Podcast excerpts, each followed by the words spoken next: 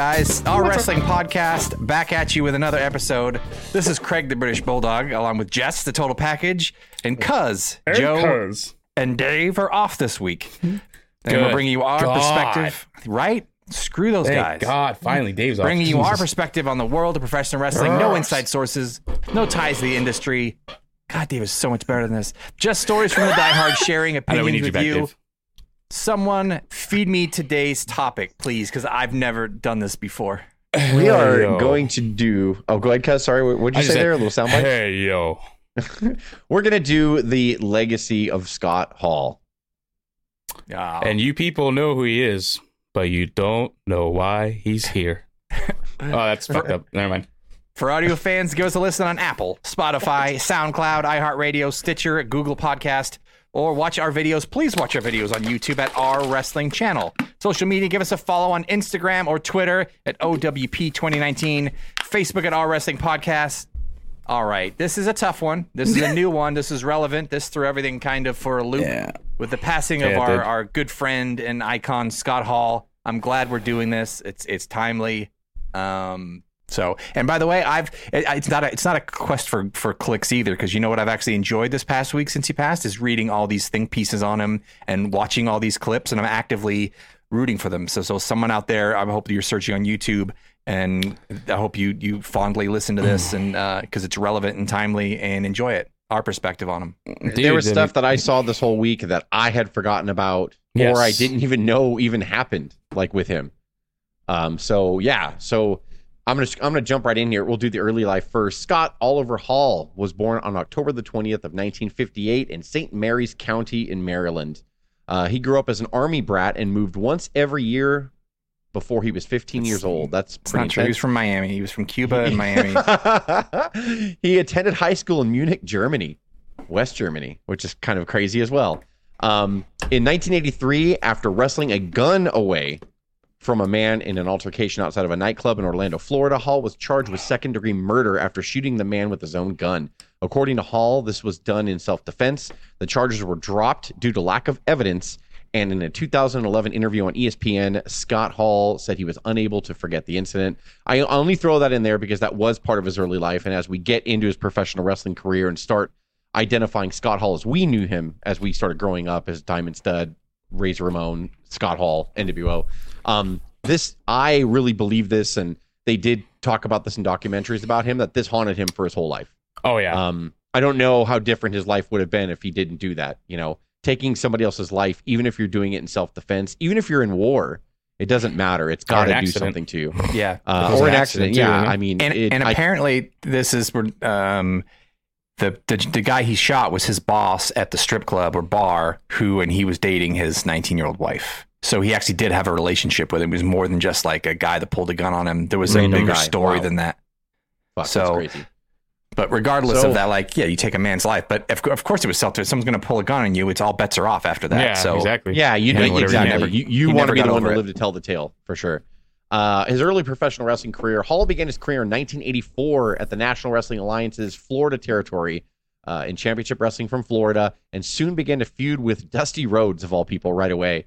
Um, he was impressive. To well, we're going to talk about his physique and stuff here. He looked totally different than what we knew him as. He had like a he had longish hair, but it was way more curly, and he had a big old handlebar mustache. But he was a big motherfucker. He was. like six six six seven. Got to be walking around muscular, oh, near three hundred pounds. Like the guy was a big Yeah. motherfucker. He was You huge. just come out. Um, well, Jim, you know, uh, tonight I'm going to get out there and yeah, the it's so funny hearing his that's voice. not a like, bad Scott Hall because that's good It- that is really good, and it's. Uh, I'll put in clips I here too of his, the other night. his interviews and stuff. But I was watching a lot of interviews of him, and it's so funny to not hear him with the Razor Ramon Yes, affect, that's the or thing. Yeah. or just the Scott Hall affect. Like he was just talking like a regular babyface. You know, you know, we're all real charged up out here, and we're ready to go. Yeah. And I was like, that's so weird hearing his voice say stuff like that. anyone survive that bulldog move of yours? Well, that's right, Larry. You know, I've been real successful with it so far. Every time I've done it so far, it's been one, two, three. And like like you said, uh, Tom Stone's a veteran. He's been around for a long time. He's a tough competitor. He gave me all I can handle tonight. Let's talk about. These fans Uh, are going to find out tonight, and uh, Yeah. he and Dan Spivey trained together in Florida, mainly under Rhodes, but also Yeah, under that's Mike right. Rotundo and Barry Windham. Uh, when it was time for the two to, de- to debut as a tag team, Rhodes sent them to work in Jim Crockett's Charlotte, North Carolina based territory. They debuted as American Starship. What, what are we doing? Um, Hall under the ring Coyote. name Starship Coyote and Spivey under the ring name Starship Eagle. They were mainly jobbers. Oh my god. You don't say. Yeah. I saw- oh, oh, really? Are you sure? they, did, they weren't PWI Tag Team of the Year for. American Starship. Now we go awesome. into a little bit. Now we're starting to get hot and heavy here. The That's American Wrestling name. Association, the AWA. Uh, Scott Hall joined the American Wrestling Association in 1985, where he wrestled as Magnum Scott Hall and later Big Scott Hall. So he was a I babyface didn't know he there. was. Called, I didn't know he was called Magnum. But when I was Oh, looking look at at I that the did. So I did know this. yeah, I remember him as Magnum. He's As per, perfect uh, Magnum TA. like he was Magnum TA. They wanted him to be Magnum TA after Magnum TA. Like he was. He, he looked like Yeah. Tom Selleck more than Magnum TA did. He did. Yes, yeah, and it's so you know that never works. You know, WWF tried it later. They would just put the word "new" in front of something, and then that was supposed to revitalize it. The new Blackjacks, the new Rockers. Like Yeah. it never works. It never works. But it's just so funny reading back here in 1985 in a non Vince McMahon promotion, you still have promoters being like, you know what? He kind of looks like Magnum. Let's call him Magnum Scott Hall, or not. Like, how about we don't do that? Like, we don't draw any attention. You know what? Let's call all. him Bulk Baron. Yeah. let's call him. Let's call him Hulk Bob Rogan. Selleck. Bulk Rogan. Instead of Hulk Hogan. Yeah, yeah. Oh, you don't, you don't like Magnum? Let's call Yeah. it Bob Selleck. No, Yeah, let's Bob not do that either. We're not even hot at this point. Uh, Verne Gagne, the owner and promoter of the AWA, wanted to push Hall the same to the same heights as Hulk Hogan following Hulk Hogan's departure. There you go. Bitter Hogan. much uh, as Hogan left for Vince McMahon's World Wrestling Federation. Never heard of Um, it. Again, no, how about no, Scott? Like, why are we doing this? Like, why? They want to they want to name him after someone who he looks like, or when someone leaves a territory, they're like, we're gonna make it like Hogan. Yeah. Um, it- uh, uh, Verne even had Hall use mannerisms and moves similar to Hogan. what are we doing? Poor Scott Hall. you know Oh, what? you It's, know it's, something, brothers. All these Hallomaniacs tonight. Uh, Hall also traveled to Japan, where he wrestled several matches for New Japan Pro Wrestling. All the greatest wrestlers go to Japan. I've said it before. Mhm. Uh, he did that between Yeah. 1987 and 1990. Um, Hall formed a tag team with the more experienced at the time friend Curt Hennig, uh, who we've never heard of after this. Just kidding. Uh, whom he would later credit for cultivating his early professional wrestling career. Uh, amen to that, Curt Hennig. Um, I did watch a video too, actually, in uh, kind of brushing up on all things Scott Hall this week too, where he was sitting in front of his TV and he was watching a. Uh, this was a few years ago where he was paying tribute to Curt Hennig. I don't know if it was an anniversary of his death day or something like that. Uh, but he was really talking about how like Curt really influenced his career and he taught him almost everything he knew. And Curt told him how to slow down on the ring and get your mannerisms and your expressions and all that stuff. And so that was kind of a cool thing to watch. So Curt Hennig, a huge, huge uh, uh, influence on Scott Hall's early career, especially. Propel you and Curt to the top of the tag team ratings. Well, that's what we're after, Ken. We're on our way to the top. We know there's a lot of good competition here in the AWA, and that's what we're after. The Freebirds, you know, they're a high-flying team. They call themselves the Fabulous Freebirds. But we call ourselves the Dream Team.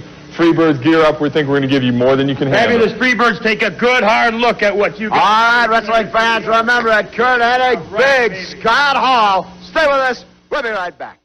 Um, that tag team defeated Jimmy Garvin and Steve Regal. No, not that Steve Regal. For the uh-huh. AWA World Tag Team Championship on January the 18th, 1986, in a 58 minute match in Albuquerque, New Mexico. No, Let me tell you. you why that's fucking hilarious.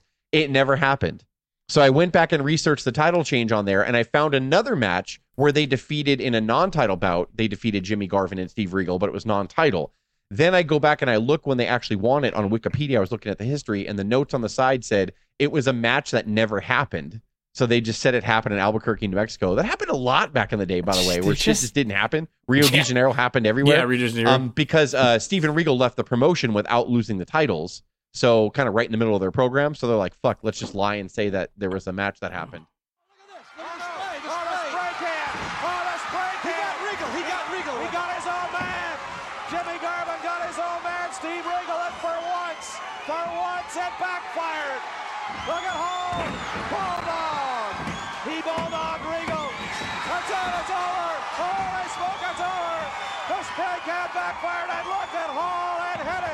Arena has erupted. It's erupted. It's sellout. And let's say it was 58 minutes, and let's say it was in Albuquerque, New Mexico. It's just bad for the sport, you know. That's good. It makes it seem like it's not legitimate. You know what I mean? Yeah, you have these does. fake matches. So they were. So I mean, Scott Hall gets his first major goal here because AWA. A lot of people don't remember it. AWA was a really, really big deal in the '80s, uh, especially early to mid '80s. Uh, after that title reign ended, Hall would challenge Stan Hansen and Rick Martel at different times for the AWA Heavyweight Championship in losing efforts. Although Verne wanted to put the belt on Hall, Hall hated the cold, Hall hated the cold weather in the territory, which was Minnesota, and recognized AWA as a sinking ship in 1989, and he left for the NWA. Pretty smart call there on Mr. Hall's part. Uh, NWA WCW now we get into. Hall was uh, brought into NWA Championship Wrestling territory by Jim Ross in 1989 um, as part of the NWA's initiative to start to develop young stars. You know, Pretty spectacular really- looking body. it's really fun. We need to get some young Yeah, studs in here. Uh, Jim. Ross will. Jim Ross would ultimately be credited as a, of being head of talent relations in the WWF later during the Attitude Era, Right. and absolutely, like his vision came to fruition when he brought. He was responsible for, for bringing in the Mick Foleys, the Vaders, uh, Steve Austin, all those What? guys in because he really Rocky, uh, Rocky, uh, he brought in. Um, it was just, you know, it's so funny. Jim Ross was trying to do it even back here, and WCW didn't even know who they had working for them. Not only just the greatest play-by-play of all time, but somebody who really knew young talent and was like, "Dude, we gotta fucking freshen up this roster. We got to." And they were like, "No, we'll just make Oz and shit." So uh, that's See that big ass Hall over there? you guys, uh, Mr. Herd, Mr. Herd, Mr. Herd, yeah. Mr. Herd, a guy, a guy, a guy looks like That Magnum. guy He looks just like. Magnum. Me? Oh, wait till you see this. So he made his debut on June 3rd edition in 1989 Oh, yes. of World Championship Yeah. Wrestling, which was the predecessor to WCW Saturday Night, and a vignette that showed Scott Gator Hall, Hell yeah. He's Gator. Scott Gator Hall, swimming hmm. and playing volleyball at the Gators beach, bitches better be winning riding in gyms. Tell boats, much. Oh, yeah. fishing, and scaring alligators. He scared. He scared Boo. alligators. It was- hey, boo! Like Hey, just yeah. and the alligator like, oh, Yeah. like runs out of the water. Um, like, what are we doing with this guy? He's so physically impressive. But again, here he was not the diamond stud yet, mind you. He still had the mustache. Yeah. He still just kind of had the curly hair or whatever. So they were trying to use him here. Um, after primarily being uh, used as a jobber. That's right. Scott Yeah. Gator Hall. No was wonder a jobber. lot of these guys, when they get the power to say no, are like, I'm not doing that. Because they, Yeah, they we eat so much shit their first, like, whatever, when they just have to nod and do whatever. Like, what has he been through now? Gator? Yeah, it's such a good point stupid. because back here, especially, they're living out of their fucking cars, pretty yeah, much in like exactly. every literal sense of that phrase. Like they were living like hotel to hotel, uh, paycheck to paycheck, sometimes not even having enough money to eat. Like like Mhm. Stone Cold would do. He said he would eat raw potatoes and tuna. Yeah, raw he potatoes did that and for a long ass time because that's all he could afford. Um, like yeah. So finally, when they get power, they're gonna be like, I'm not losing to that guy. And we, you know, as fans, we look back, well, what a selfish fucker. Yeah. Well, Yeah. it's like yeah, but you have no Uh-huh. idea. Like he had every time he gets going, he's like, dude, okay, I'm really tall. I'm really good looking. Uh, I know I'm super built or whatever. And then you got a promoter going, you know what? you look like you look like a gator. It's like, no, I no, I don't look like fuck. I own Gator's three shirts. I'm not cutting the fucking living in my sleeves off my car, shirts. Jim. Like that's what he should have said. Like you know, After primarily being used as a jobber on house shows, big surprise, uh, Hall finally gained his first victory on June 29th when he Oh, pinned yeah. Rip Morgan and Salisbury, uh, uh, fuck, Maryland. Sorry, excuse me. I was like trying to scroll my Salisbury steak. Salisbury, Salisbury steak. medical My mouse froze.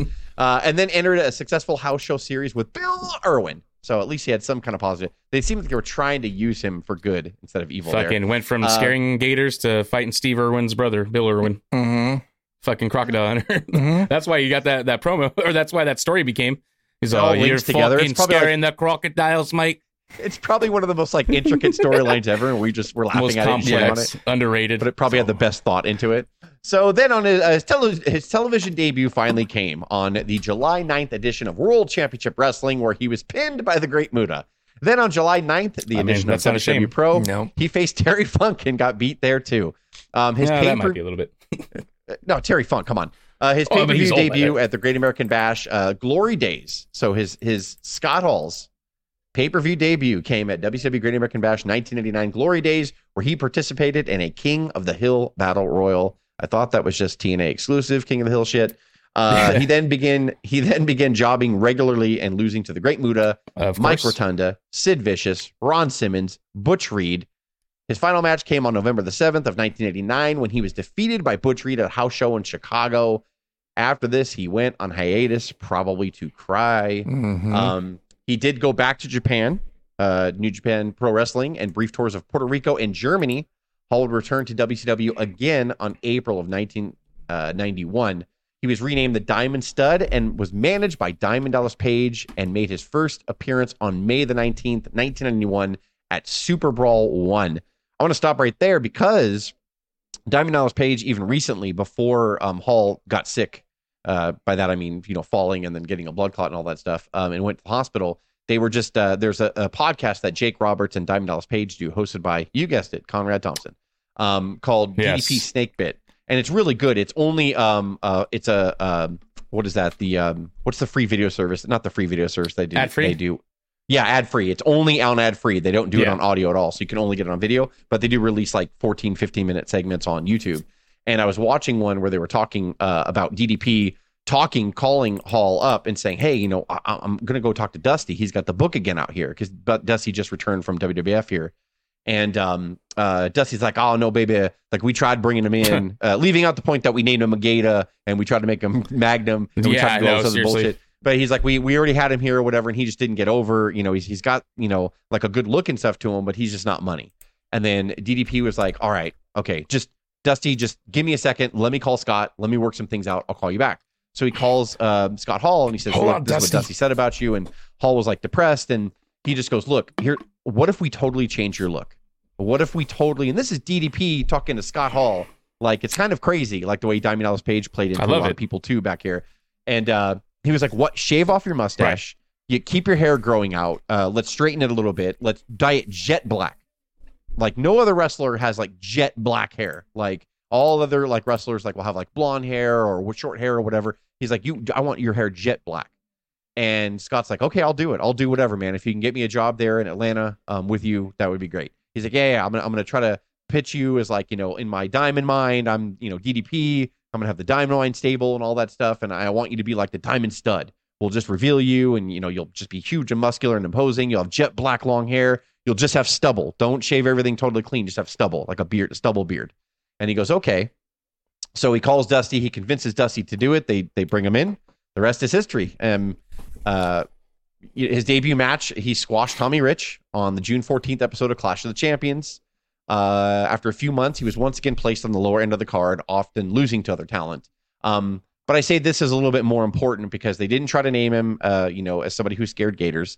They didn't try to name him after Magnum. Uh, they didn't try to do anything here. They came up with something original. Yes, it kind of ended up what you know what he was doing before, but I have to say we all know who he looked like when he was the Diamond Stud and who he would become uh, just a few short months later. Yeah, exactly. In the WWF, so it's kind of crazy that the seeds for Razor Ramon were kind of planted here. Like Yep. Hall's vision and DDP's vision was kind of that going that way, and Hall's look definitely looked familiar. I went back and watched some uh, uh stuff from like you know WCW Pro and stuff of Diamond Stud beating up on prelims, and I couldn't tell if I didn't know that he was wrestling on a WCW mat. I couldn't tell the difference. Diamond Dallas Page keeps egging him on, making him do more. Diamond Death Drop. The Diamond Death Drop, he called it. He sure did. Good name. The Triple D. Ladies and gentlemen, here's your winner, the Diamond Stud. between the Ramon look and that look. And that's kind of crazy. Like the way everything has to happen for a reason. You know, you get one of your friends in your ear just saying, just fucking shave your mustache off, change your whole look. I, I just found it fascinating that DDP was that involved and that intricate. And those minor changes ended up becoming major changes to Hall's career. It's kind of crazy. Yeah. Um, after an injury sidelined him from Starcade in 1991, Hall entered 1992, uh, forming short-lived tag teams with Vinny Vegas, of course, at the bottom of the card, which he started teaming with Kevin Nash uh, and Scotty go. Flamingo, which everybody knows Scotty Flamingo as Raven. Raven. Um, they were also part of the Diamond Mine stable for a little while, so DDP Hey. managed all of them as like a little Ah. prelim faction kind of. NXT. Forgotten factions right Diamond there. Mine. Diamond Mine. The NXT. Yeah. Hall left WCW Oh, yeah, shortly shit. after. Uh, uh, yeah, like Hall left WCW shortly after his televised match against Ron Campbell on May the 8th of 1992. Uh, then we jump in here to the World Wrestling Federation. Scott Hall joined the World Wrestling Federation in late May of 1992 as Razor Ramon, a shady and stylish Cuban American bully from Miami. The character was modeled after characters Tony Montana uh, from the 1983 film Scarface. Patterson and McMahon came up with the name Razor, but agreed with Hall's suggestion that it should be just a nickname. That that shouldn't just be his only name. Well, and So you got to first- remember a funny little story about that too. Remember, remember, uh, uh, Scott actually asked Vince if he's ever seen Scarface, and he said no. And and and then he kind of like almost like it was like his own creation, the character. He's like, "Oh, I'm the bad guy," and then Vince like, "I love it, pal." Like you know, and all, he he basically acted like Tony Montana, and and, and Vince had no idea what Vince had that never movie seen it, so Vince is like, "Wow." But Yeah. Scott Hall said he's all, I didn't think it was going to work. And so and that's what he, pretty much what he said. He's, I didn't think it was going to fly. And they were like, we never heard of Scarface and blah blah blah. So yeah, it was a funny little story. I think it I was. bet it's I think it was. I bet ESPN. it's good because what if documentary. Vince shit on it right then and just goes, "No, that's too much like Scarface, pal." Like, you know what I mean? Yeah. like, Yeah, The fact exactly. that he didn't see it might have helped him.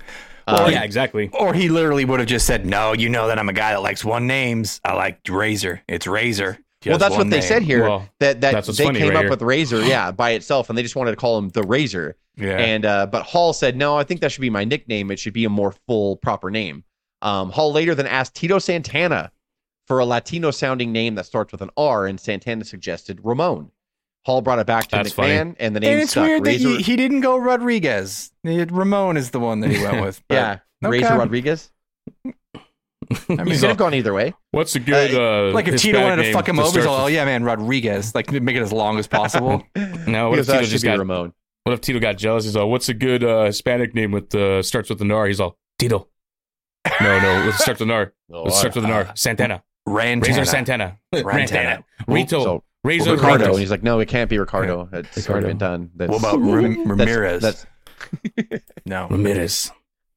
Ramon. So he brought it back to McMahon. The name stuck. The Razor Ramon logo and costume were designed by Tom Fleming. I, I've heard his name briefly in the past as somebody who's designed costumes for a lot of them too. But it's iconic because Right. of the fact that we all remember the Razor, you know, with Ramon's name on it. That was his graphic. The Razors on his tights. Yep. And he really, right then, he just became iconic, Yeah. really. And we didn't even know it back then.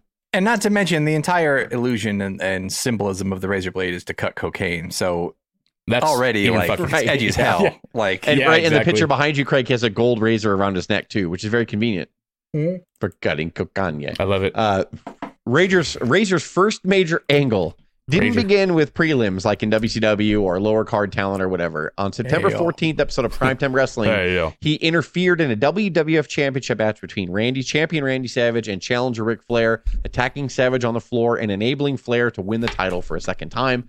As a result, Razor and Savage started a feud, which later evolved into the Ultimate Warrior and Savage teaming together against Flair and Ramon after the Warrior saved Savage from a post-match beating by Razor. Razor and Flair were scheduled to face the Ultimate Maniacs of the Macho Man. Randy Savage and Ultimate Warrior at Survivor Series 1992. The Warrior was fired from the WWF prior to the event and replaced by Flair's executive consultant, Mr. Perfect, uh, who had been inactive for a little while due to a back injury. Ramon and Flair lost to Savage and Perfect via disqualification for constantly double teaming them.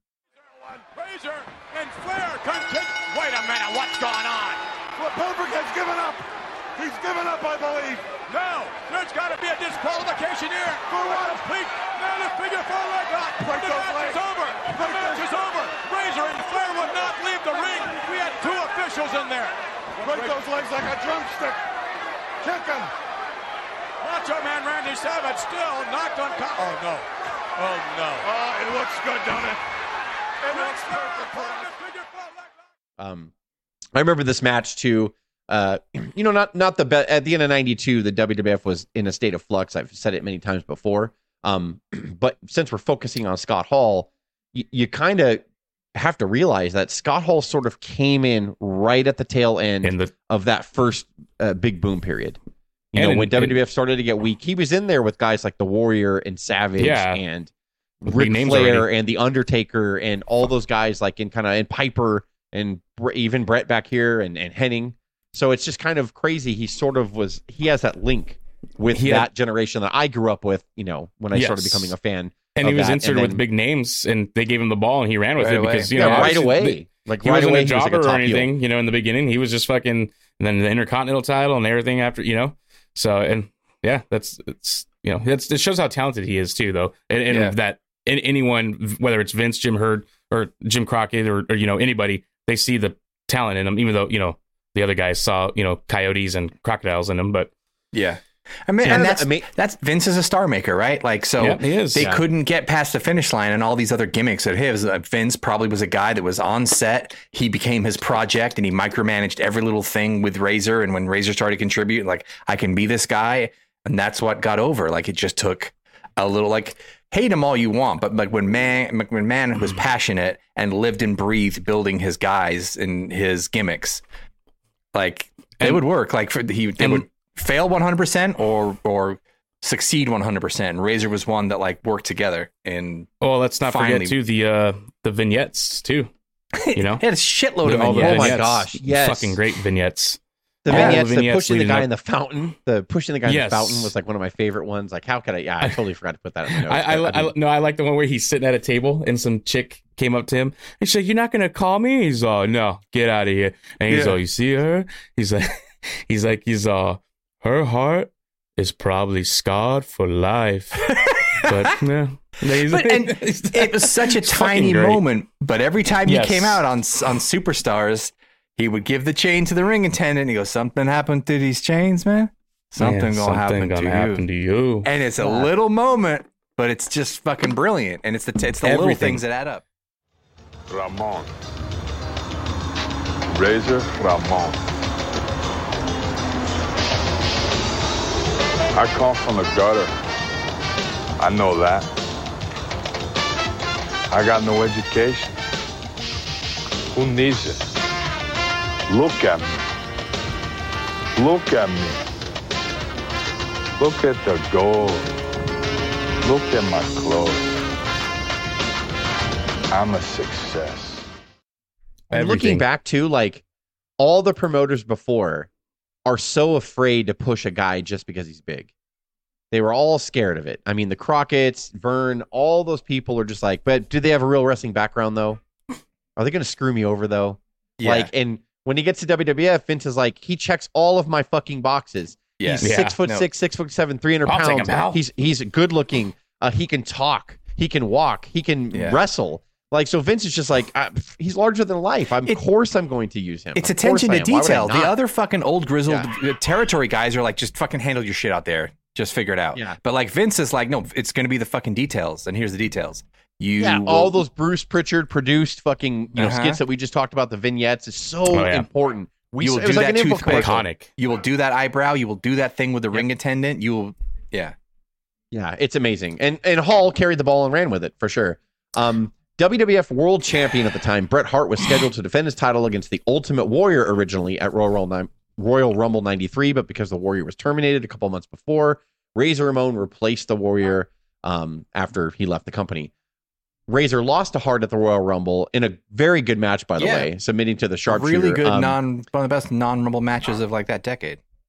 A bow and arrow turned the big guy over, but Bret couldn't hold him. He's slapping on the. He's got the sharpshooter. He's got that leg twisted around. No, no, no, All he's got to do is stand up here no, no.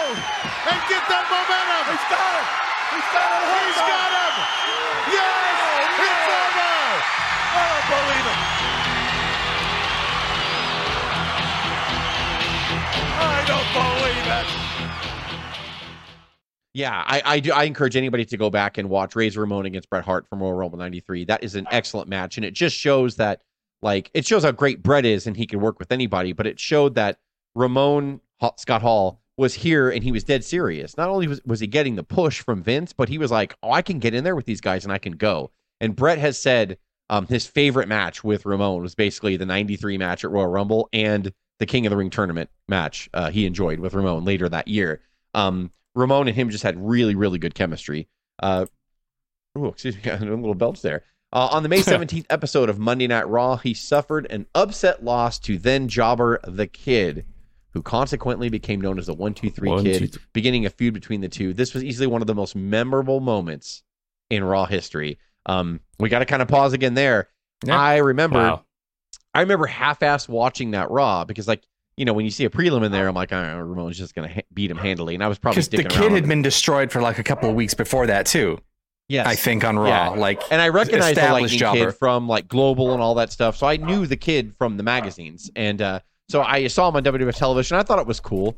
And uh, and you know he's just a little skinny guy, like looked like me back then, like basically. So yeah, you thought he was just going to be a jobber. And when he came out here and took on Ramon, I had no idea what I would see when he did that back moonsault off the top rope and hit Ramon, and the ref's hand hit three. It go back and watch that. It really is like this amazing moment where the crowd, people were putting their hands on their head and they're going, "What the fuck?" Like, and it was just kind of crazy. McMahon's go! like it just he's up on that octave and like it was. uh I, I'll never forget it. it. It's not only one of the most famous Raw moments in my wrestling fandom all these years. I Yeah. will always remember that moment. That is a moment I can never forget. And I think Razor stays. One, wait a minute.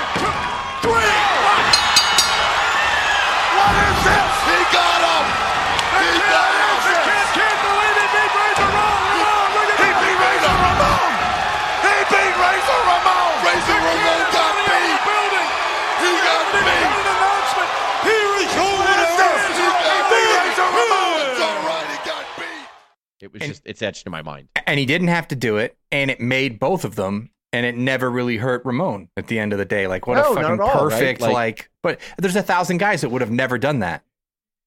A- a- Actually, yeah, probably every single guy in that locker room would have said no, except for Scott Hall, like who Yeah. just understood the shock of that. And then on top of that, they do uh, something genius right here.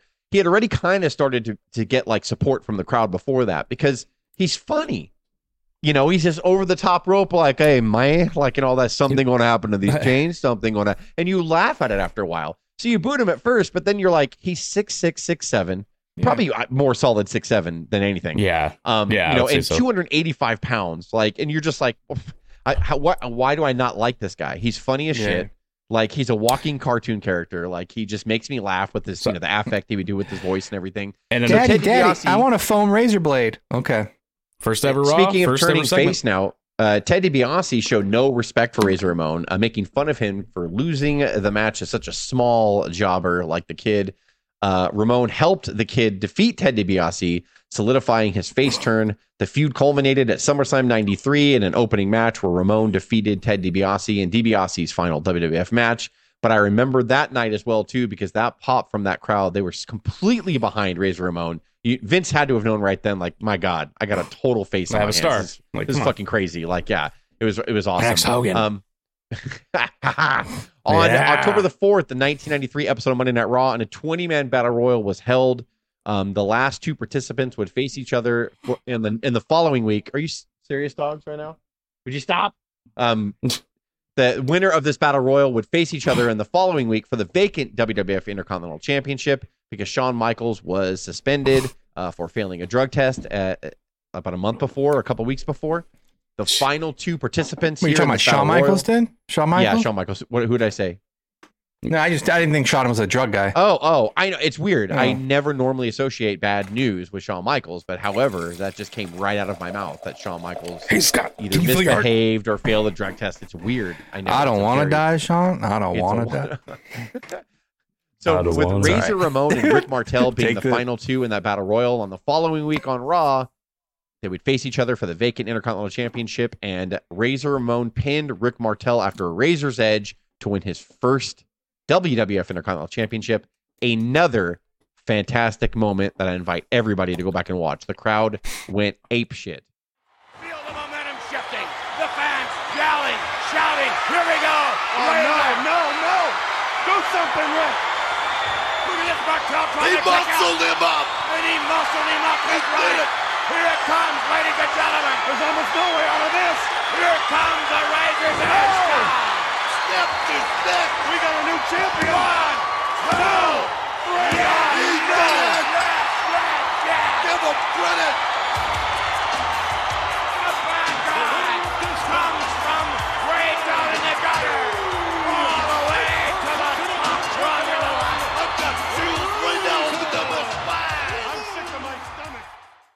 When Razor won the title.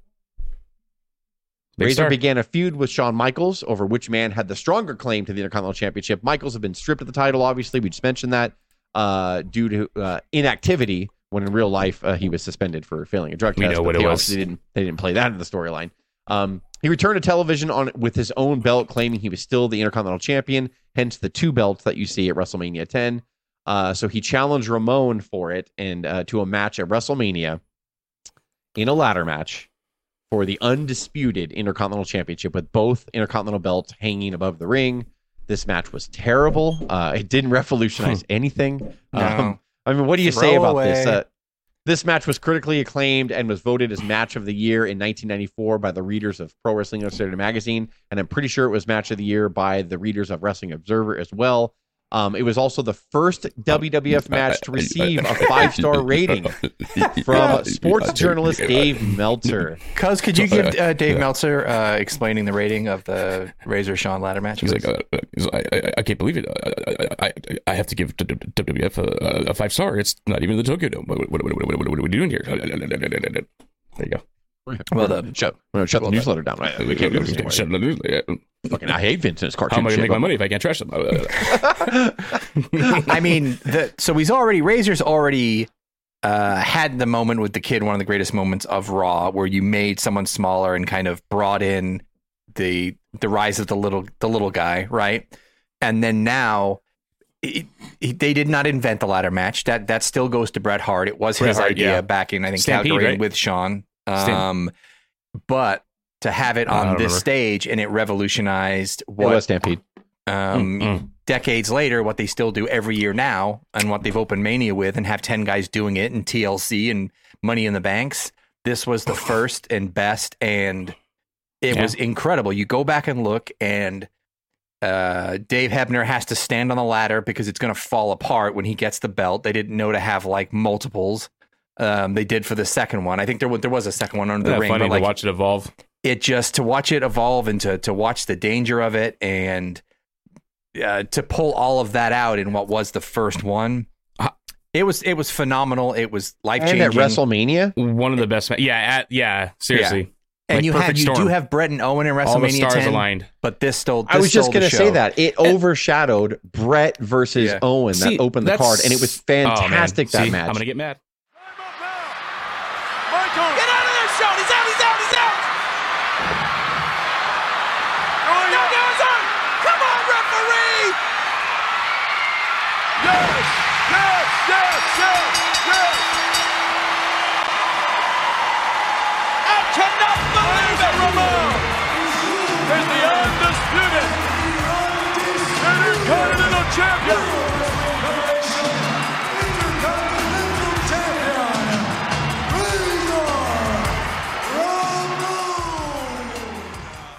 That's why I'm like, you know what, Meltzer, you can't even get that one a five star either. Oh, like, come on, like fucking no, And I hate to say it, I think no, I- no, no, no, no. You- you- What you- about me, and my brother Owen? We got a five star match, didn't we, Dave? and it even overshadowed the main event, which with Yoko and Bret, which was excellent Yeah. as well. So like you had good two match, other great matches on that card. It could have easily been just okay and clunky or whatever, and fine.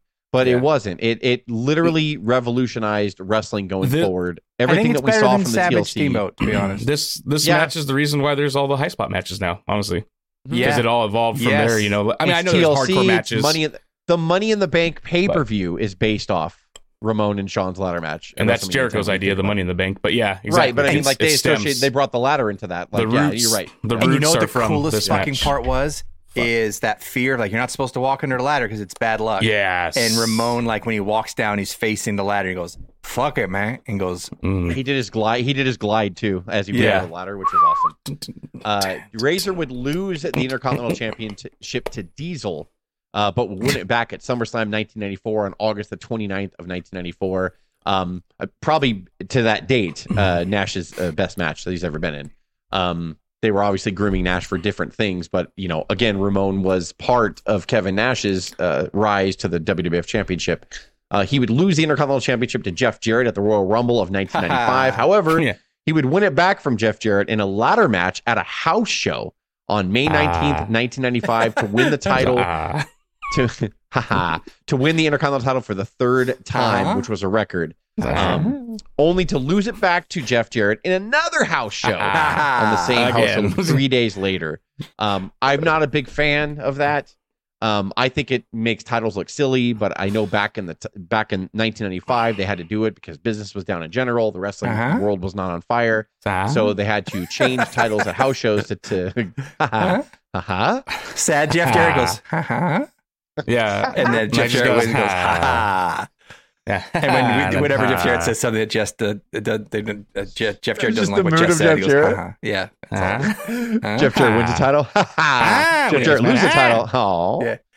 So just say Ah. that you don't like that. Uh, you, you didn't like all that back and forth. I don't like that back and forth at house shows. Uh-huh. Ah. But uh, but it Ah. happened, and it allowed Razor Ramon to win the Intercontinental Championship for a record at the time, third time. Um, he and Michaels would have a ladder rematch for the Intercontinental Championship at SummerSlam 1995, where Michaels uh, would defend his Oh title my there God. and come out the winner, where Ramon won it at WrestleMania 5. Uh, to some, this match was just as good as our Mania 10 match. Razor starting to move. And he got it. He got it. He got it.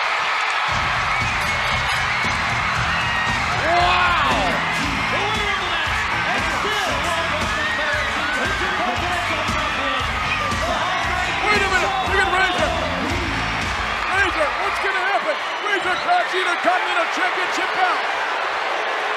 Hit him, hit him. Stop it. Why? We've seen an extraordinarily athletic event here.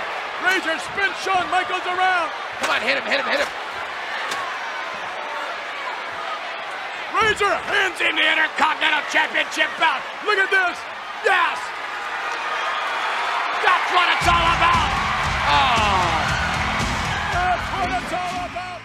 Uh, we I'm not going to say anything here because we did it. Uh, we did an ep- episode on does it hold up Yeah. or which is better, number one or Which number two, better. and I can't remember Yeah. what I said. So in my mind, I still think the WrestleMania 10 is better, but I'm afraid for someone to go. Actually, Craig, on that episode, you said the second one No, was better. No, actually, so you you're don't remember because you weren't you weren't on it. It was just me, cousin Dave. Oh, cool. Oh, good. you're such Yeah. a liar, Craig. See? Good. So then no, I, no, actually, and, it I actually love my makes him. then in my head, it- WrestleMania it's 10 why is the he doesn't match. remember. It's like so. It, Craig That's was good. there. I had said the SummerSlam one was better Dave, because I liked it better. Dave said he likes the Mania 10 match, but Cuz and I both kind of had similar notes where we were like, Yeah. you know, going into the when when when I sent them the notes, Cuz even said the same thing. Cuz was like, oh, in my mind, I wasn't even going to watch this the SummerSlam match because I was just going to say WrestleMania 10 is better. But I watched it too, and we both watched it separately, not together. We both Yeah. watched it separately, and we both came in going like, that fucking match was really good, and it was Mm. it was more it was more of a progression from their first match. It's amazing how in a short amount of time, in like a year and a half span, that they learned from their first match and it made was more violent. And it was Yeah, it was more violent. Yeah, I would say that's the best way. more so aggressive. if you look at their Mania 10 match, maybe that was a little bit more polished, but their SummerSlam 95 match was a lot more raw looking and violent. And I, Yes. I prefer that. It looked more really real. that. It literally Yeah. looked more real. Every everything with the ladder, it wasn't so you know some fake like, like when Jeff Hardy like bounces with it, like stuff like that. It was like oh, Mhm. it, it looks like real guys fighting.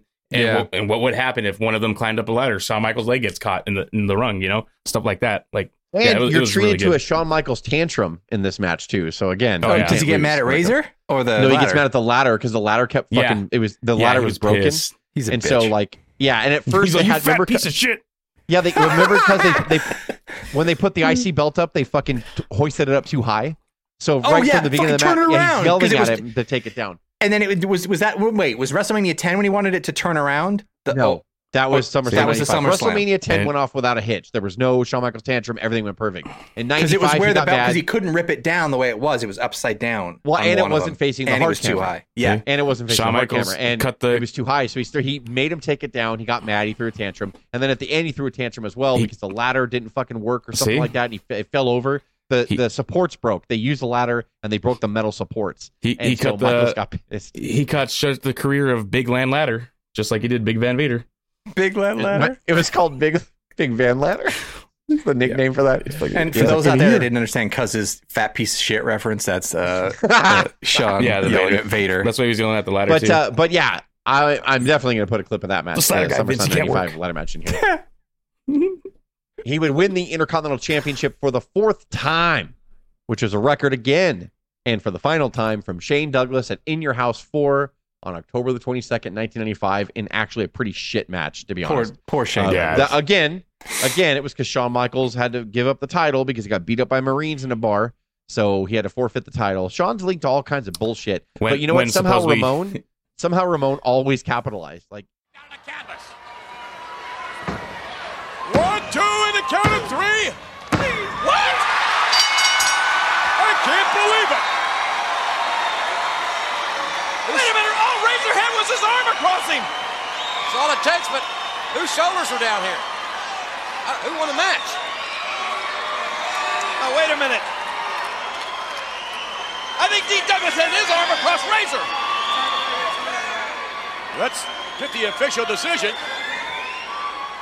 The winner of the match and Intercontinental Champion, Razor Ramon.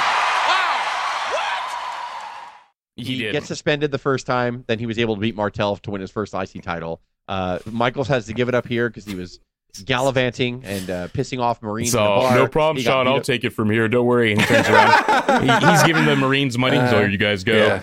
Thanks a lot for that. Hey yo, Like, he didn't come know here the and whole time. Yeah, Pop come him in here. his You see orbital, that man, little right prima donna over there? You go his beat his eye. ass. You go beat that skinny punk's ass. Thank You you. pull him out of Wait his till car. Bulldog falls asleep in the car, though. Yeah, yeah, because that guy will fuck you all up. Uh, 10 4. I'm going to bed. Going to bed. Didn't he? Fight? He did. Didn't Bulldog went No, go like, what- sleep in the car? Like what? If, what if the Or bulldog was it the doesn't kid? go to I sleep? thought- I thought I'll the take kid care was of that drunk. part. Hey, bulldog, look You're over there. right. Slip something in his I drink. thought no Bulldog was there, Yeah. but the kid I think passed out and they put him in the car. Yeah, it was the kid they that tucked passed him out in in like the a car. little baby. Yeah, in the car. Bulldog was like inside a the little bar. tiny baby. yeah, Bulldog did nothing. He's like, "Come on, let's calm down, fellas, please, please." yeah, yeah, I know. And Shawn's just getting fucking car doors like racked in his head. Slam right his head. Come on, guys. Oh, oh fucking Shawn's head. That's why his eyes like Come on, that. Guys. So I'm You a would lover, title. not a fighter. Yeah. I I'm didn't from the want any part of this tonight. I can't get in trouble, guys. Uh, this is fucked up, guys. Just kidding. Love British Bulldog. British Bulldog's He's just fucked up. he would do that, just screaming from the sidelines. Oh fuck, guys, come on. Oh, He's all Sean. Actually, if anything, Bulldog probably would have wanted Shawn Michaels' ass kicked too. Shit. He would lose the title to uh, uh, Scott Hall. Would lose the Intercontinental Championship to Goldust at the Royal Rumble 1996. Ramon was originally scheduled to face Goldust in a rematch for the title at WrestleMania 12 in a Miami Street fight, but Hall was suspended for six weeks by the WWF due to his drug use, and he was uh, leaning towards leaving for WCW. He returned to WWF television on April 7 in your house of 1996, where he lost to Vader, In and that was his last pay per view match with the company. Uh, he in the in, while we've been telling this whole story of him, he became associated with a backstage group known as the Kliq, uh, also consisting of Kevin Nash, Paul Levesque, which was Hunter Hearst Helmsley, Shawn Michaels, and Sean Mo- Waltman, who was a one three kid. Uh, then that led them to be involved at a house show at Madison Square Garden. They were involved in the infamous curtain call situation at Madison Square Garden because Hall and fellow Kliq member Kevin Nash were departing for WCW. The pair, along with Michaels and Levesque, broke uh, kayfabe, which means they broke character, and they all embraced in the ring together. And one person's shaky hand cam Yeah, uh, God it because- forbid. yeah, back in this day, there was no cell phones or anything like that. Someone actually snuck a hand cam into the arena, and, and it literally was the only. It's the only footage that ever exists from this because WWF cameras weren't rolling because it was a house show. Some fans' little fucking pocket flip, you know, those little cameras where you flip the lens open. They had that, and that is literally the only. So it's no surprise now when somebody records something on their phone nowadays how fast it goes viral. Anybody who is shocked at that, I'm like, no, let, let me tell you a little something about the curtain call where someone's Yeah. fucking hand recorder was in their pocket when they snuck it in the fucking the arena and the only existing video of this is just that one angle from that one fan towards the top of the arena where he's all "Wah!" like screaming in the background like a little fanboy um and that went viral before ev- viral was even a thing like back and, then and got it's Triple so H crazy. buried for four months or Yep. whatever. And, and I also found out that he, originally he was supposed to do which what we found out was going to be the Hollywood backlot brawl at WrestleMania 12, but it was supposed to be a Oh, Miami Street fight. That would have been It was awesome. supposed to be a Miami Street fight against Yeah, Scott that- Hall. That was Um, Roddy Piper. because, yeah. because he got suspended, you know, due to the violation of WWE drug policy. I think I think it was like he tested positive for pot or something. but they, but yeah, but Hall was like they knew I was leaving the company, so they weren't. He did that on purpose. me, yeah. He did it on purpose. so they brought Roddy out of it. Piper back, and we got the Hollywood Backlot Brawl, which was great. I loved the Hollywood. Back- I thought it was awesome. Um, and it was like really the first WWF cinematic match, was it not? I think I heard on uh, uh Bruce Pritchard's like, Ah, yeah, that's was like, true. Yeah, um, That's true. So it's kind of crazy. Uh, so either way, it was going to be ahead of its time because they were going to film the Miami Street fight. Uh, you know, they're going to dress up a soundstage like the streets of Miami, I'm sure, or some crazy shit. So, uh, Yeah. so they were probably going to do something really cool with Ramon. But alas, he lost to Vader at April um, uh, in Your House Seven, uh, and uh, that was it for him on WWF television. Um, now we're going to jump into some crazy shit. Uh, World Championship Wrestling, Scott Hall's return to WCW. Um, Hall's first appearance on WCW television after leaving WWF was an unannounced promo that he cut in the ring on May 27th, 1996, on an episode of Nitro.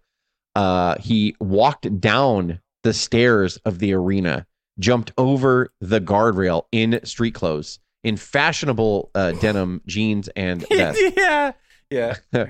and claimed to be an outsider. And uh, we've all we all know that promo. I'm going to put it right here. You people, you know who I am. But you don't know why I'm here. Are we going to get security here? Where is billionaire Ted? Where is the Nacho Man? That punk can't even get in the building. Me, I go wherever I want, whenever I want. Like they didn't do any promos. He didn't come through the ramp or anything like that. It was just something we had never seen before. Um, and we are talking here in a legacy of Scott Hall that Scott Hall was the guy that essentially I know shots have been fired because Bischoff was reading results before this and stuff and blah blah blah. And the Luger thing happened in '95. But this was really like this was the first real angle where Yeah. it wasn't nobody was in character, nobody was a gimmick. He came out, he jumped over the guardrail. It was fast. They rushed to commercial. They didn't really talk about it when they came back, and then Bischoff talked about it at the end of the program, and that's when Hall came on. Like, and it was just sort of so surreal to me as a fan here. I Talk about I his big surprise. I can't not talk about this moment enough, even though it's been played and talked about forever. Um, it legitly is. I mean, one of the biggest moments in wrestling history, like It without is. question. And just that alone is worthy of Hall of Fame, is worthy of Yeah. a legacy episode, is worthy of every all the accolades that you can possibly get as a wrestler without having the one, you know, WWE and w, WCW World Champion. I remember, um, I, I I still remember this vividly, like to this day. I was like eight, nine years old right here. Me and my brothers were playing with our little action figures while watching WCW because my dad would ha- always go to WCW. He would always watch it, um, but you know, switch back and forth between the channels. But uh, I just remember, and then that happened, and we stopped playing, and we were just with our jaw, like our mouths wide open, wa watching the TV, like we couldn't believe it. And even my dad was like, "What the hell?" He's like, "That razor!" Like, and we, we, it, was it was a crazy moment, man. It seemed real. Like, I mean, you know, I was a young kid, so for me, it was real. We talk about how how valuable it was for him to be pushed. Like Craig talked about the details of Vince. You're going to hand your chain to the ring uh, side person. You're going to say, if something happens to these, something's going to happen to you. You're going to do this. You're going to bring a toothpick. And then you take all of that away in 1996 because it was a different world than 1992. A different wrestling climate, a different climate here in America. Everything. And it's just, it's what the crowd wanted. And then you strip all that down. And Bischoff's the one that just put him out there in just street clothes. Like it's so amazing to talk about Scott Hall's beginning in, on the big time in WWF as Razor, and then this character, this just regular Scott Hall character. Uh, about they're so opposite in every way. Like it, it, with the promotion, uh, the costumes, everything was just completely opposite. It's crazy. Uh, later on, at the they they will debut Kevin Nash. By the way, two weeks after that, Kevin Nash debuts again, throwing the wrestling community in a huge frenzy at this point. Yeah. Everyone's talking about Nitro at the Great American Bash in 1996. Kevin Nash power bombed Eric Bischoff, who was only an interviewer at this time. Um, a third string interviewer, by the way. Nobody knew that he was really executive vice president unless you read the credits at the end of every WCW pay per view. Um, threw and power bombed uh, Bischoff through a table on the side of the stage. I cannot tell you how this affected me as like a guy. Uh, I was like, I think I was 19 here, and I'd been a wrestling fan since I was nine, 10 years old. And seeing this was the most realist thing I'd ever seen. But it shocked me. I remember watching this pay per view going, oh my, I've never seen anything like that in my life. And it made you afraid of Hall and Nash. It made you scared of them a little bit. They weren't like a monster like Vader. They weren't uh, Abdul the Butcher. They weren't, you know, part of our scariest episode, uh, scariest wrestler episodes that we did this last Halloween. They weren't anything like that. It scared you because they were real, because they were both in street clothes. Nash with a ridiculous polo tucked in to his jeans. Uh, and, but I mean, like he power bombed Yeah. Bischoff into the table, and you'd never seen an announcer really be touched. Nobody ever touched Gino. You didn't know where the line was at this you know, point. Like you just really, Yeah. and which was the best part of wrestling when you're not sure what's real and what's not, and th- that's when wrestling's always the best. And even though it was a complete uh, work, uh, you we didn't know. We had Yeah. no clue. Now we look back and it's all silliness to us. Yeah, because it but we- happens all the time now. But like so we, good. Was this so was good. such an, an amazing real angle. Um, at Bash of the Beach on July 7th, 1996, uh, Nash and Hall were known as the Outsiders, challenged Sting, Lex Luger, and Randy Savage, and promised a third man, a mystery partner. Everybody knows that turned out to be Hulk Hogan. Everybody knows arguably the biggest faction in wrestling history on a mainstream basis. The New World Order was formed, the NWO. Um, we don't have to talk about that. We talked about that a hundred times. Nah. Everybody's talked about Hogan that before. especially. It was an amazing moment for sure. But now Oh, yeah. Hall is part of this trio that re-revolutionized wrestling, where WCW, not WWF, was the number one American wrestling company, and it, it's crazy to even talk about now. Um, Ah, for the miss it. next two years, the NWO would reignite the American wrestling industry. Before DX, before The Rock, before Mr. McMahon versus Steve Austin, there was the NWO getting on magazine covers, cover a TV guide. Remember that?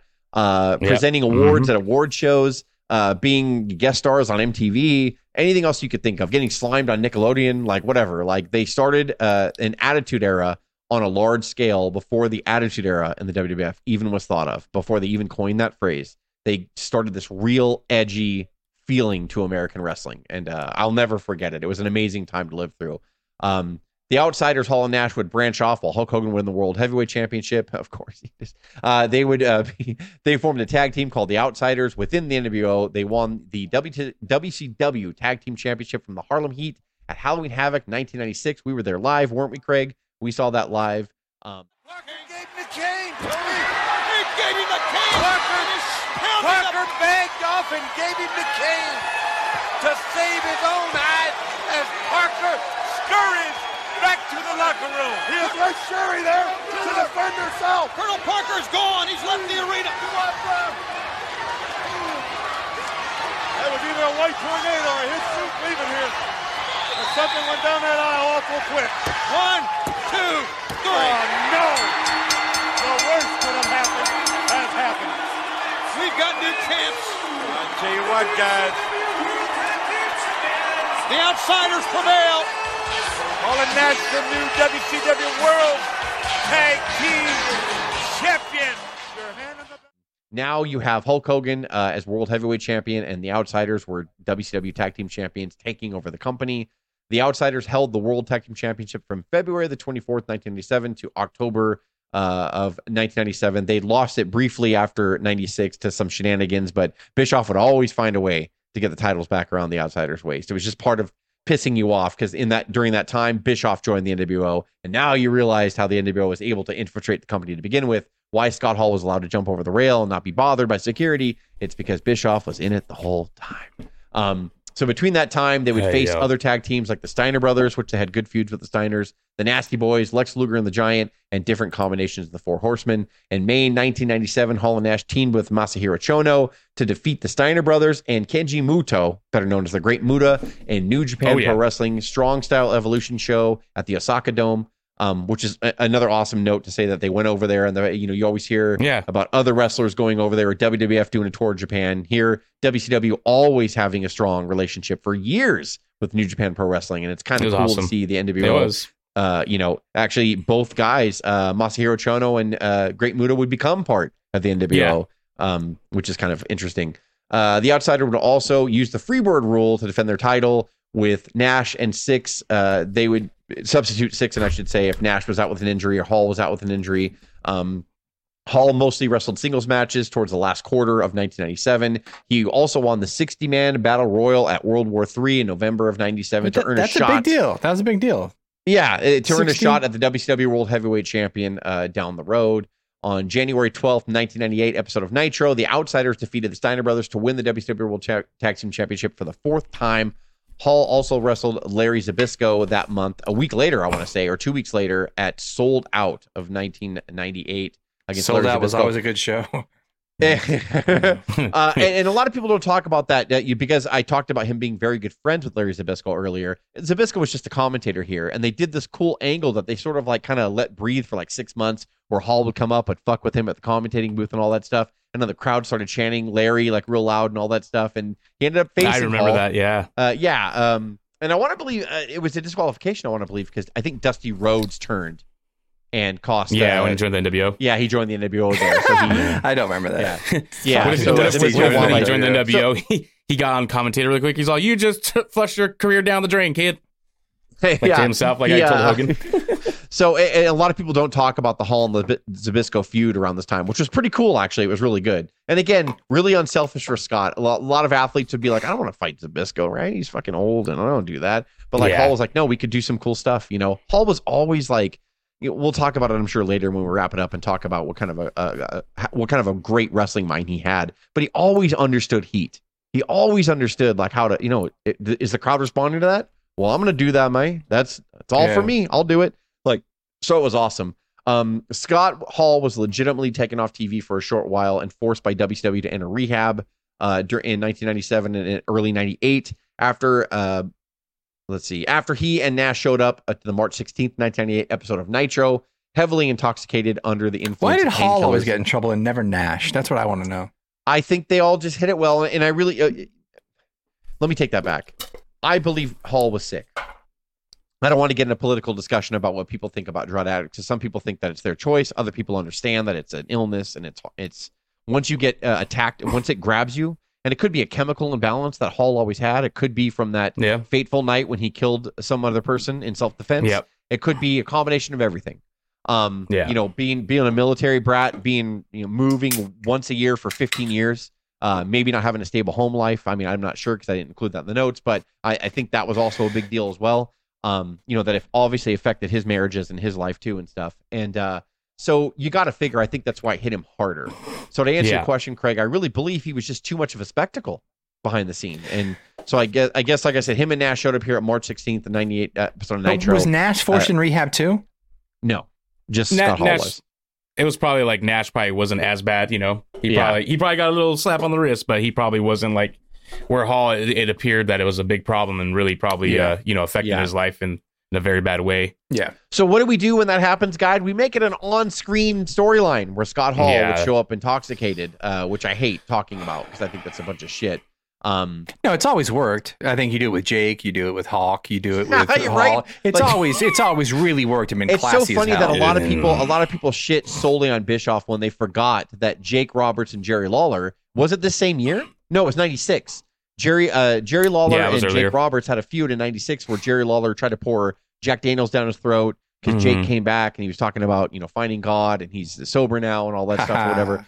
At Slamboree of 1998, Hall returned to team with Kevin Nash for a tag team title defense uh, against Sting and the Giant. Uh, Hall turned on Nash, costing them the title, and switched sides to align himself with Hulk Hogan, uh, who was part of a splinter faction of the NWO called NWO Hollywood, where Nash was on the side of the NWO Wolfpack. They had split at this point. Um, on the July 6th episode of Monday Nitro, Hall was handpicked by Hogan to wrestle United States Heavyweight Champion Bill Goldberg uh, in that famous night where Goldberg won the title. If Hall lost the match, Goldberg was going to get a shot at Hogan in the main event later that night. And of course, Goldberg won. Offense is a good defense. Oh, seeing that from Scott Hall. He put him down. This could be it. This could be it. Backdrop suplex him. He's got the cover. They had the cover for only a fleeting one count. But that was left. but that was as close anyone's gotten to Goldberg right there. Now the chant starts. Listen to it.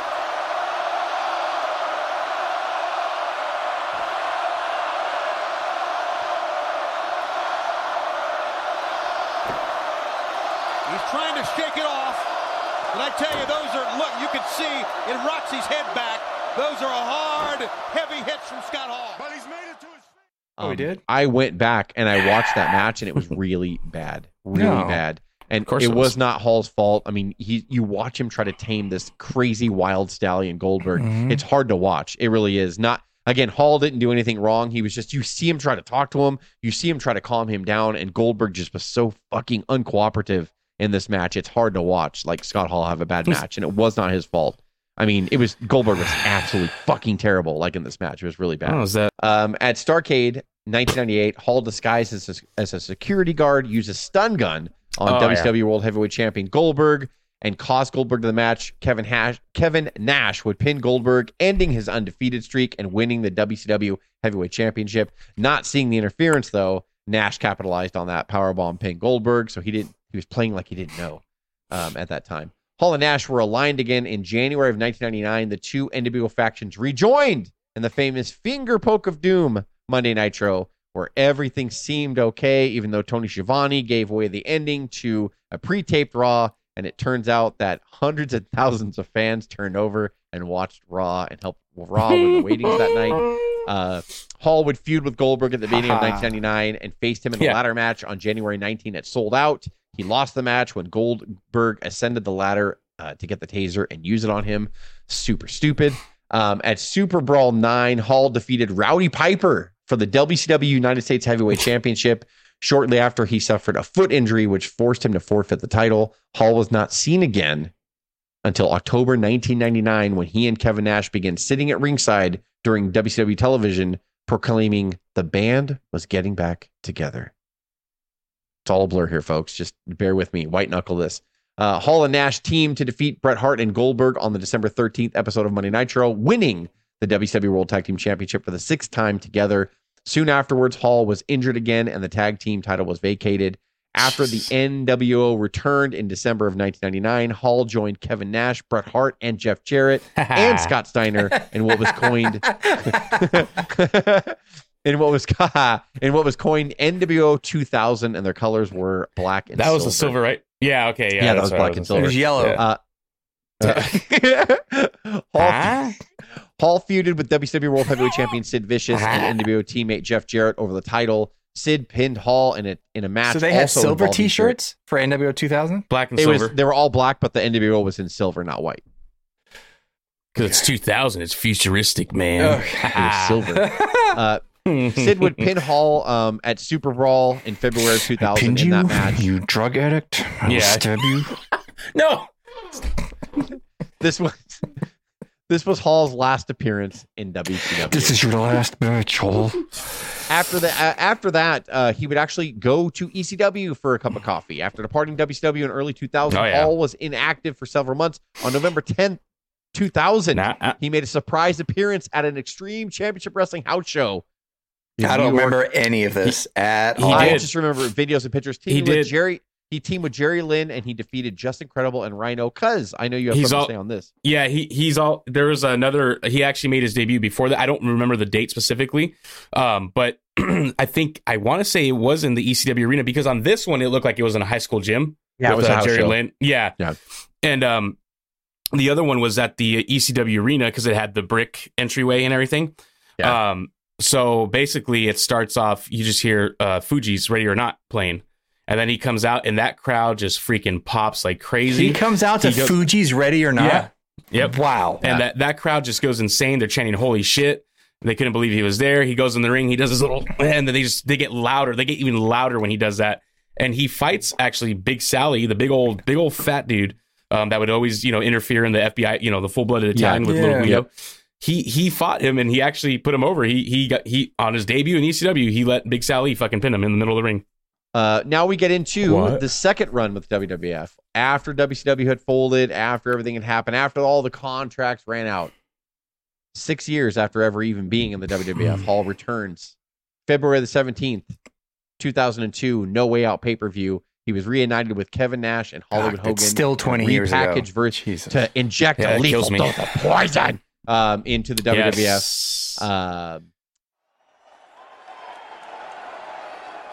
Hey, yo.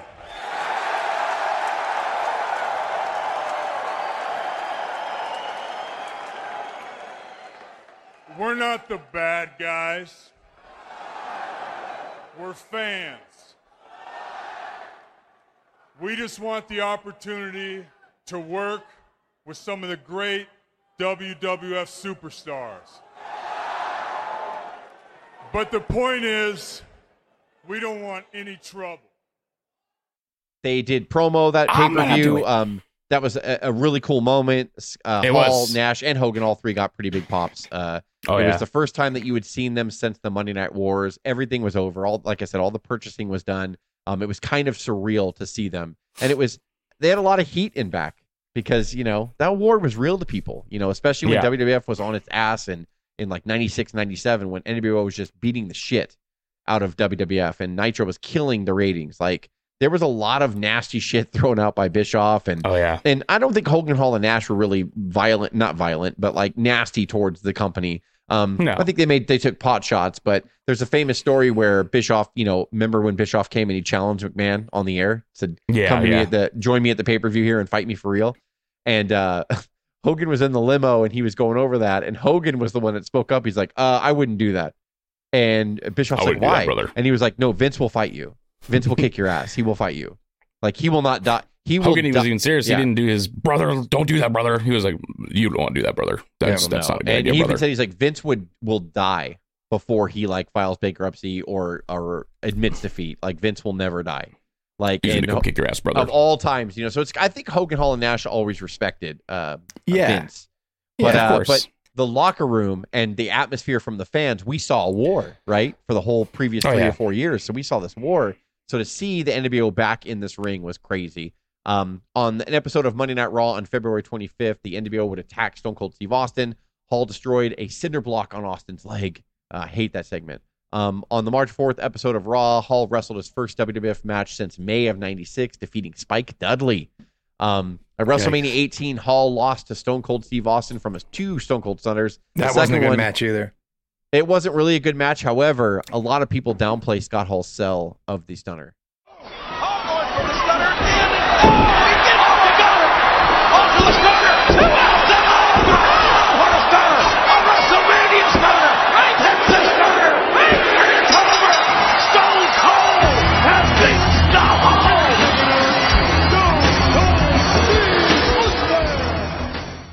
I really enjoyed. Oh, it. dude, yeah, was no, great. yeah, Two like- stunners too. Yeah, everybody always gives The Rock credit like Yeah. for that, and Rock does an amazing sell, but Hall actually did a really fucking cool sell um, on that What, last what's one. the story behind why did they didn't mesh well together? They could not agree on. I think it was just Austin Hall, was Austin was hurt here and pissed off, Yeah. and uh, Austin I think really wanted Hogan when Hogan came back, but The Rock ended up Ah, getting Hogan, but- and and so it was like they gave him to Hall. Then that whole story where Hall was on that uh, what's that alcohol medication? When you take it, if you take any alcohol, it makes you sick. and abuse. It's for yeah, yes. So Scott Hall was on Antabuse, and I don't know the logistics of it. Uh, Bruce Pritchard actually makes Conrad really mad when Bruce Pritchard sides with Vince on this. They do a vignette uh, that involves alcohol.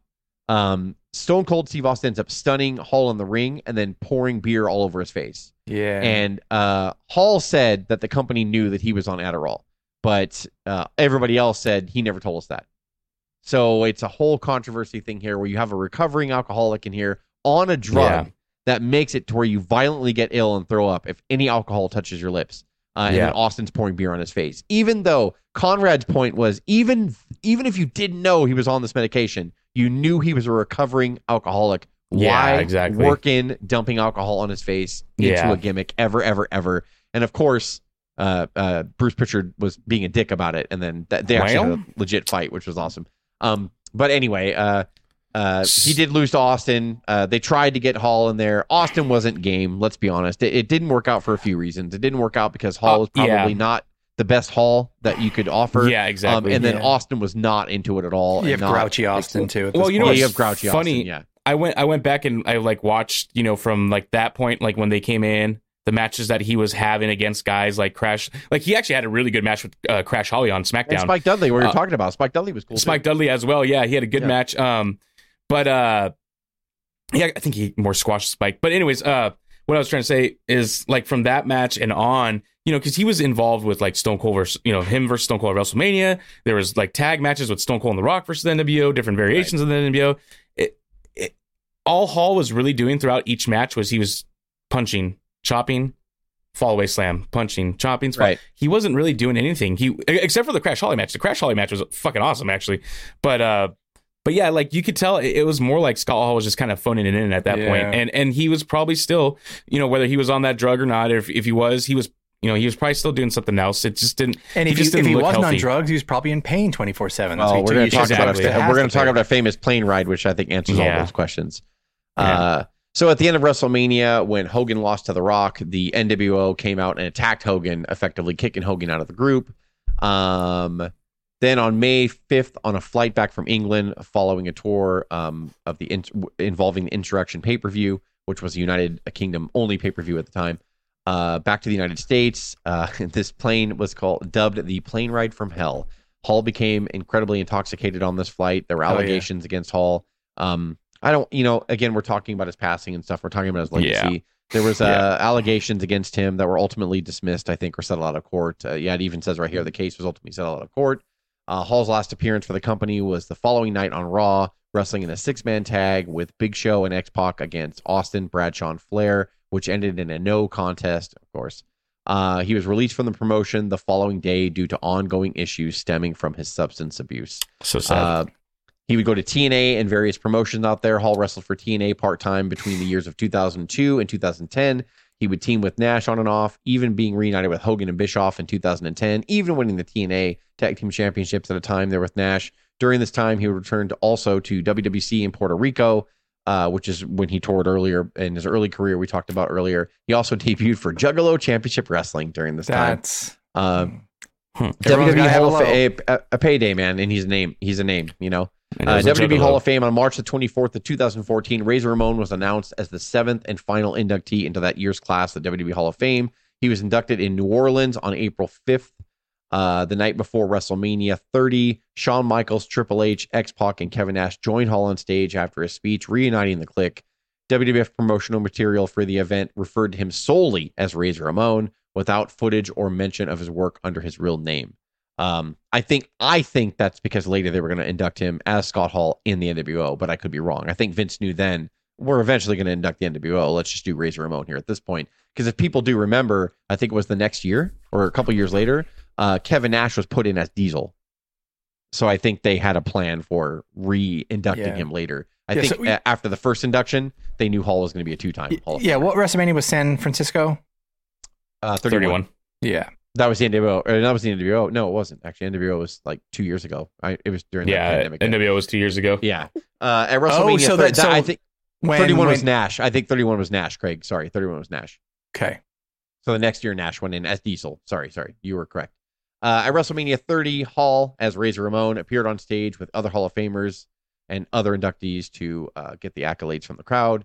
Uh, Cuz is super annoyed. And because all everybody's doing is playing Razor Ramon's Hall of Fame speech over and over again or quoting it, and it drives guys No, crazy. no, they're, Which they're I do. No, I mean, you're not annoyed in the fact that you They're watering disrespect down. Hall, but Like- it's fucking crazy. You're Yeah. right. Like every time I go on Instagram or any other place, it's like every fucking post is the quote from his Hall of Fame. You the quote, down, yeah. just the guy who was the writer for the WWF back then. He posted after Hall, Scott Hall died and said, "I was the guy who wrote his speech." Uh, so he was like, Scott Hall came up to me immediately and said, "Man, I want my speech to be short. Everybody drones on out here." He's like, "I want my speech to mean something, and I don't want to Nice. drone on out here." that. So That's cool. he he said Scott Hall already came with bullet points. He's like, I just basically put it together for him. It was all Scott Hall. And Scott Hall knew from the start he did not want.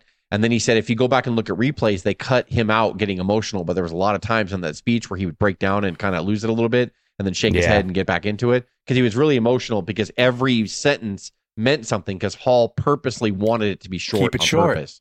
Yeah. And I'm like, So I thought like that well, was I- really- when I went when I met Sean in, in '95, uh, you Sean remembers. Oh, Sean remembers. A Yeah, Yeah. Flair did a rooms, we did whole a legacy of Ric Flair on his Hall of Fame speech. yeah. so so I, I, I admire Hall for that. Uh, he appeared on the August 11th, 2014 episode of Raw for the first time since 2002 to reunite the New World Order with Kevin Nash and Hulk Hogan on Hulk Hogan's uh, stupid birthday celebration. Uh, Scott Hall was inducted again to the WWE Hall of Fame as a member of the New World Order. Uh, as part of the Hall the class of 2020, which was also booked together with 2021 due to the, the pandemic. Two Uh, they crammed it together. So two time Hall of Famer. He went in as Razor Ramon as a singles wrestler and went in as Scott Hall as a part of the NW Hull. Um, world- we get into new- health new- and new world order. we get into health and personal New- issues here. Uh. Hall's problems with drugs and alcohol were made public in the late 90s and were incorporated into a controversial WCW storyline in 1998, like we talked about. While the storyline was playing out, Hall was legitimately arrested uh, for keying a limousine while intoxicated and outside of a nightclub in Orlando, Florida, uh, causing two thousand dollars in damages. That's it. I'll Yeah, do it come on. long. They fucking Come on. They'll Uh, wreck, they after wreck a his release from SmackDown. What's the problem? after his, they poured concrete in a fucking Corvette for crying out loud. Seriously. Uh, after his release from TNA in 2010, Hall checked into rehab, paid for by the WWE. Hall checked out of the rehab facility in early October of 2010. Uh, weeks after he checked into rehab, Hall uh, both had a defibrillator and a pacemaker implanted in his chest. He was hospitalized twice in 2010 for double pneumonia. During this time, Hall started having seizures and was soon diagnosed with epilepsy, resulting him uh, requiring to take 11 different medications on a daily basis to treat his heart and seizure problems. On April 6th, 2011, Hall was reportedly taken to the hospital due to a seizure. Hall's representative, uh, I don't, I'm not going to say that name, uh, said Hall was in the hospital that night and needed to be extremely needed to be treated for extremely low blood blood pressure. And Hall visits the doctor on a regular basis while recovering from double pneumonia Oh, um, Gina for regular food and uh, uh, blood checkups. Uh, three days later on TMZ, they reported Hall had been taken to the hospital, treated for cardiac issues, and remained in the hospital for three days. According to medical reports, Hall was being treated after overdosing on both opioids and ben, ben I have no idea. Benzo. Benzodiazepines? Shit. Yeah. Just benzo. A, a pretty insane drug. That's Uh, longtime friend Kevin Nash claimed uh, Hall's substance abuse stemmed from the uh, post traumatic stress disorder, which I think attributed to the murder. You know, when he was defending himself, the yeah. uh, second degree murder. Uh, in March 2022, Hall was hospitalized for fa- uh, falling and breaking his hip. After Hall underwent hip surgery, a blood clot was uh, dislodged, resulting in him suffering three heart attacks on March 12th, 2022, after which he was put on life support. Um, as we read from an early tweet from Kevin Nash the, a day before he passed, uh, his family agreed to assemble at the hospital to say goodbye to him, and they all agreed to take him off life support. Uh, he passed away on March 14th of 2022. So that's why we're doing this episode here uh, to, you know, it's hard to read a lot of the stuff you know he went through. Um, what do you say? And- Nobody knows what he what was in his head. Nobody knows yeah, how exactly. he lived That's what I'm saying. It's easy especially if to shit alone. on somebody who abuses drugs and stuff like that. It's it's really easy to do that. Um, and then on top of that, you know, we we've talked about this off off uh, uh, record. He was a prankster, and he also was a shit stirrer. You know, he was famous for Yeah. going in the back with Kevin Nash, and they would purposely say out loud in the whole locker room full of mid card wrestlers that are just fucking struggling to make it. Man, Kev, were you disappointed that your WrestleMania payoff was only 300 grand? Me too. You know, like they did that shit all, all the time. They're shit stirs. I was talking to Cuz before we hit record. Um, in their contracts, they had like a, a progressive clause in their contract, which means if a, a similar talent of their ilk came into the company and got more money than them, they would get a certain percentage raise to close the gap. So basically, like when Bret Hart got hired at the end of 97 for like $3 million a year for three years, which was a total of a $9 million contract, they're like, bring them on because they knew that they would get a raise. They would purposely go and get people like Scott Steiner and Chris Jericho and all those guys all riled up in the locker room. Yeah, you should. You should go ask Easy for a raise. You absolutely should, knowing that if any of them got raises and it in encroached their percent agreement, they would get a raise on top of it.